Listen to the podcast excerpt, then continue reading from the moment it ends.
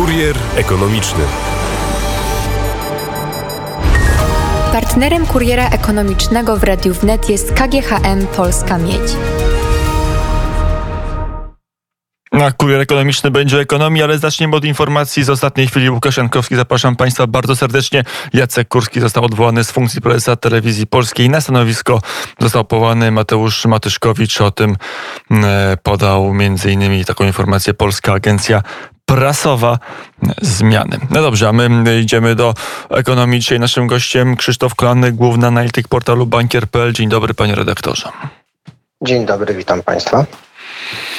No to zajmiemy się dwoma aspektami ekonomii. W tym tygodniu, e, w tym miesiącu się przed nami e, posiedzenie Rady Polityki Pieniężnej, decyzyjne po miesięcznej e, przerwie. No i Rada ma kłopot, co zrobić. Z jednej strony dane pokazują, że gospodarka słabnie, ale odczyty inflacji pokazują, że ta ostatnia się rozpędza i ani myśli o tym, żeby wyhamowywać czy zgoła się cofać. Jak Rada może, jak powinna postąpić z tym kłopotem? No, kłopot jest większy niż, e, niż się wydaje, bo też Rada z prezesem Glapińskim na czele trochę sama się zamotała. Tak naprawdę chyba przedwcześnie komunikując e, zakończenie cyklu podwyżek procentowych, względnie dorzucenie jeszcze dwóch malutkich e, ćwiartek, czyli do poziomu 7% na stopie referencyjnej, no co przy ostatnich odczytach inflacji, która miała zacząć maleć, a jednak nie maleje, tylko wręcz przyspieszyła, no mocno nam komplikuje sytuację, bo patrząc na, na same dane o, o bieżącej inflacji, no te stopy powinniśmy mieć w tej chwili dużo wyższe e, i tak naprawdę podwyżka o 50 punktów wydawałoby się, że to jest minimum. Natomiast no, z drugiej strony faktycznie mamy e, coraz bardziej recesyjne dane e, nadchodzące z gospodarki. I, I, pytanie, czy jeszcze te stopy podnosić w tym momencie już jest, no, odpowiedź jest dużo bardziej, bardziej skomplikowana. No, bankowi ekonomiści każą się, dość zgodnie przewidują, że, że to będzie 25 punktów, czyli tak jak taka sugestia padła z ust prezesa Glapińskiego niedawno. E, natomiast e, no, gdyby nie ta wypowiedź, gdyby nie taka swoista forward guidance, no to wydawałoby się, że jednak 50 byłaby e, bardziej właściwym posunięciem. Tym bardziej, że mamy prawdopodobnie 70-punktowy ruch w Europejskim Banku Centralnym już w czwartek, czyli dzień po decyzji RPP. I najprawdopodobniej także 75-punktowy ruch w drugiej połowie września w amerykańskiej rezerwie federalnej. W związku z tym no, te polskie stopy, gdyby zostały utrzymane bądź podwyższone tylko 25 punktów, no to relatywnie ta, ta, ta różnica między nami a największymi gospodarkami świata by się zmniejszyła. No ale z drugiej strony, kiedy prezes w dość nieformalnym, nawet całkiem nieformalnym, niektórzy mówią nawet, że niebezpiecznym trybie ujawnił tą informację 20 podwyżce 25 punktów bazowych, to, no to ten odczyt, y, można powiedzieć, był zaskoczeniem, więc y, być może powinien tę decyzję zmienić. Ta wypowiedź była w innych warunkach, inne były projekcje dotyczące, czy zapowiedzi dotyczące inflacji. Teraz mamy inną sytuację. Odczyt sierpniowy wiele osób zaskoczył. No dokładnie tak jest, tylko to jest pytanie o pewną wiarygodność. Czy wiarygodność budujemy w ten sposób, że dostosowujemy swoje, e, e, swoje decyzje do tego, co pokazują dane, czy też trzymamy się swoich deklaracji bez względu na to, e, co pokazują dane. I tutaj tak naprawdę nie ma dobrych rozwiązań.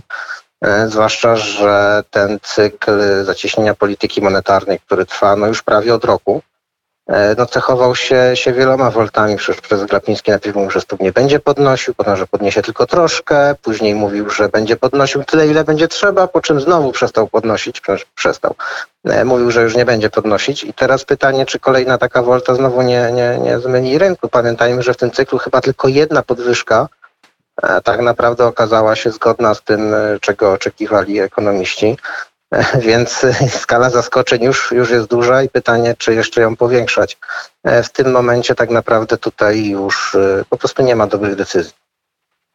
E, I teraz jest pytanie o to, o ten czarny scenariusz, o którym mówiliśmy i z panem redaktorem, i z wieloma innymi ekspertami, profesorami, ekonomistami na Antonie Radia Wnet, czyli to wizjo, ta wizja stagflacji. Wizja, gdzie, gdzie, gdzie jednak te podnoszenie stóp będzie dusić gospodarkę, a jednocześnie nie wpłynie na odczyty inflacji. Znaczy my już mamy stagflację tak naprawdę od dobrych kilku miesięcy, no od marca to na pewno a inflację mamy horrendalnie wysoką, 15-16%. To są przecież poziomy, z którymi no, nie, nie widzieliśmy ich od 97 roku, od połowy lat 90. więc jest to dramatycznie źle zła sytuacja. Równocześnie mamy ujemny odczyt PKB za pierwszy, za drugi kwartał.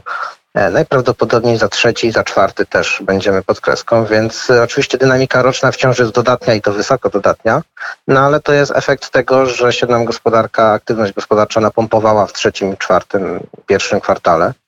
E, I, I, teraz spadamy z tego wysokiego konia, no ale tak naprawdę formalnie to my już jesteśmy w stagflacji, ponieważ mamy na poziomie PKB przynajmniej recesję. Jak sobie spojrzymy na wszystkie ważne wskaźniki e, takie miesięczne, czyli czy to sprzedaż detaliczną, produkcję przemysłową, czy produkcję budowlaną, montażową, tam wszędzie mamy spadki lub e, wygaszanie tej e, dodatniej dynamiki. Więc jakby nie patrzeć, polska gospodarka zmierza w stronę recesji. To jest moim zdaniem chyba oczywiste dla, dla każdego, kto patrzy i analizuje te dane. Pytanie tylko, jak głęboka będzie ta recesja. Na razie rynkowy konsensus jest taki, że to będzie płytka recesja, no ale pamiętajmy, że jeszcze pół roku temu nikt tej recesji nie zakładał, więc jeżeli nagle ona się okaże głęboka, co sygnalizuje chociażby wskaźnik e, PMI dla przemysłu, to, to też chyba nie powinno być zaskoczenie. Mm, na ile to jest wpływ otoczenia zewnętrznego, na ile jest tak, że my słabniemy, bo słabną nasi partnerzy zagraniczni, a na ile to jest e, jakiś kłopot wewnątrz naszej gospodarki? Mm, jedno i drugie. Oczywiście otoczenie zewnętrzne ma ogromny wpływ e, na to, co się dzieje w Polsce. E, wiadomo, kwestia konsekwencji e, rosyjskiej agresji na Ukrainę, kryzys energetyczny w Europie, to wszystko przychodzi do nas z zewnątrz wcześniej y, y, drastyczne wzrosty cen paliw, to też jest przecież y, impuls zewnętrzny. E, no ale my też mamy swoje problemy wewnętrzne. Przede wszystkim no, stopień, jak gdyby, jakby to powiedzieć na zasadzie roz, polskiej gospodarki obserwowany w drugiej połowie ubiegłego roku czy na początku tego roku, no, był nie do utrzymania e, na dłuższą metę. To było oczywiste, że to się musi schłodzić. E, mamy też oddziaływanie e, polityki pieniężnej, czyli podwyżek stóp procentowych na, na rynek kredytowy, gdzie aktywność na, na rynku kredytów mieszkaniowych no, załamała się po prostu e, od, od kwietnia tego roku. I to już rzutuje na statystyki budownictwa i generalnie rynku nieruchomości mieszkaniowych i będzie rzutowało także w kolejnych kwartałach. Więc to też będzie czynnik, który będzie nam ograniczał ten wzrost. Ten wzrost, który no, nie oszukujmy się, w poprzednich latach to był po prostu no, bardzo niezdrowy boom kredytowy i, i ten kurek prędzej czy później trzeba było przykręcić. To się stało, e, stało w tym roku. Jeżeli to będzie krótka recesja, to kiedy ona może się zakończyć, kiedy możemy odczuć polepszenie sytuacji? To jest połowa przyszłego roku. Jak to się może e, w Pana redaktora scenariuszach rozgrywać? Myśmy na dobrą sprawę jeszcze nie odczuli pogorszenia sytuacji gospodarczej tak naprawdę. W wielu firmach aż do września wszystko toczyło się jak gdyby normalnie. E, od września już mamy informacje z kolejnych firm, że, wstrzymują na przykład produkcję z powodu cen gazu, bo wcześniej były to zakłady azotowe. Ostatnio duży producent ceramiki ogłosił, że zwalnia jedną czwartą załogi e, właśnie z powodu konieczności ograniczenia produkcji, z powodu wysokich kosztów e, energii. E, także recesja rozumiana przez ludzi jako kryzys gospodarczy, czyli tak naprawdę chodzi o pogorszenie sytuacji na rynku pracy i to jest dopiero przed nami. E, także zanim będziemy wypatrywać e, tego, oznak tego, że będzie lepiej, no to przygotujmy się na to jednak, że będzie gorzej, bo większość ludzi ocenia koniunkturę gospodarczą przez pryzmat rynku pracy, a rynek pracy póki co jeszcze nie ucierpiał, natomiast no niestety wydaje się, że to się w najbliższych miesiącach jednak zmieni. Mm, i że to bezrobocie po wielu, wielu kwartałach czy latach nawet e, tendencji spadkowych zacznie e, rosnąć. No mieliśmy takie wahnięcie przy pandemii, ale to trochę inne warunki były inne, inne możliwości e, gry. To jeszcze, żeby ten temat zamknąć, ceny energii. A jeżeli jest tak, jeżeli rząd jakimś ruchem zdejmie zwyżkę cen energii, to może to uratować sytuację, czy już to jest nie, nieodzowne, że odczujemy taki realny kryzys także poprzez miejsca pracy? Mm, no to jest problem, którym tak naprawdę zmaga się w tym momencie cała Europa, gdyż to, co się wydarzyło na, na rynkach energii przez ostatnie tygodnie i miesiące, no to to jest katastrofa, której nie obserwowaliśmy. W sensie e, wzrosty hurtowych cen energii elektrycznej, na przykład kilkunasto czy kilkudziesięcioprocentowe wiecz, no to wręcz to jest absolutny ewenement.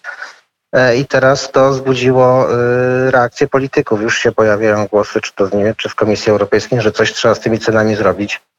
E, wydaje się, że na poziomie, być może nawet na poziomie unijnym powstaną jakieś e, no, politycy, rządy wejdą, wejdą z butami na rynek i powiedzą, że nie, nie, nie, takich cen to nie będzie. E, macie, ustalamy jakieś ceny maksymalne, ceny regulowane i według tego sprzedajecie energię. No tyle, że to rodzi problem taki, że tym producentom energii trzeba będzie dopłacić różnicę między ceną regulowaną a ceną rynkową i w skali na przykład takich Niemiec ostatni pakiet to jest chyba 65 miliardów euro. To są horrendalne pieniądze. U nas mówi się, że gdyby E, rząd chciał e, tylko odbiorcom indywidualnym zrekompensować e, wzrost cen gazu wynikający ze wzrostu stawek hurtowych, no to jest 60 miliardów rocznie. To są pieniądze no, trudne do udźwignięcia w skali całego budżetu. I też to to znaczy, te pieniądze w budżecie przecież nie biorą się znikąd. To są albo pieniądze zabrane od podatników, albo pieniądze pożyczone od inwestorów. W związku z tym tak czy siak ktoś za te ceny energii będzie musiał zapłacić. Pytanie tylko jest ile i kto w jakim stopniu. I to się będzie rozstrzygać w ciągu najbliższych e, pewnie dwóch, trzech, czterech miesięcy. Zobaczymy, jakie będą efekty. Ostatnie pytanie o budżet. Czy e, polski sektor finansów publicznych jest w stanie unieść kolejne pakiety?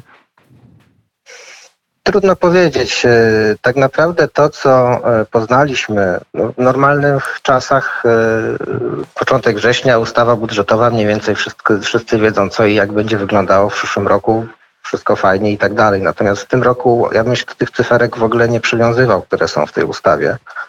E, obawiam się, że jedyną liczbą, która tam pozostanie niezmieniona, to będzie 2023. E, tak naprawdę zarówno statystyki dochodów, jak i przychodów, jak i wydatków państwa, przepraszam, e, trzeba będzie przynajmniej raz, prawdopodobnie paru, parę razy zrewidować. No bo w tej chwili one są przedstawione tak, no żeby były, była proforma ustawa budżetowa. Natomiast E, natomiast e, pamiętajmy, czego w tej ustawie budżetowej nie ma. Czyli nie ma chociażby przedłużenia tarczy antyinflacyjnej, a wydaje się, przynajmniej taki jest konsensus wśród ekonomistów, że w roku wyborczym no, rząd e, nie pójdzie na przywrócenie 23% VAT na paliwa czy, czy energię. Nie ma 14 no emerytury, które gdzieś tam już została obiecana. Nie ma rekompensat za wzrost cen gazu i prądu, więc E, tak naprawdę ten budżet to taka trochę prowizorka i, i ja bym się specjalnie do niego nie przywiązywał. Powiedział Krzysztof Kolanek, główny analityk portalu bankier.pl. Dziękuję bardzo za rozmowę. Dziękuję, do usłyszenia. Do usłyszenia. Na zegarach na 12.50 minut. Tu kończymy kurier ekonomiczny i czas na sport. Kurier ekonomiczny. Partnerem kuriera ekonomicznego w Radiu Wnet jest KGHM Polska Miedź.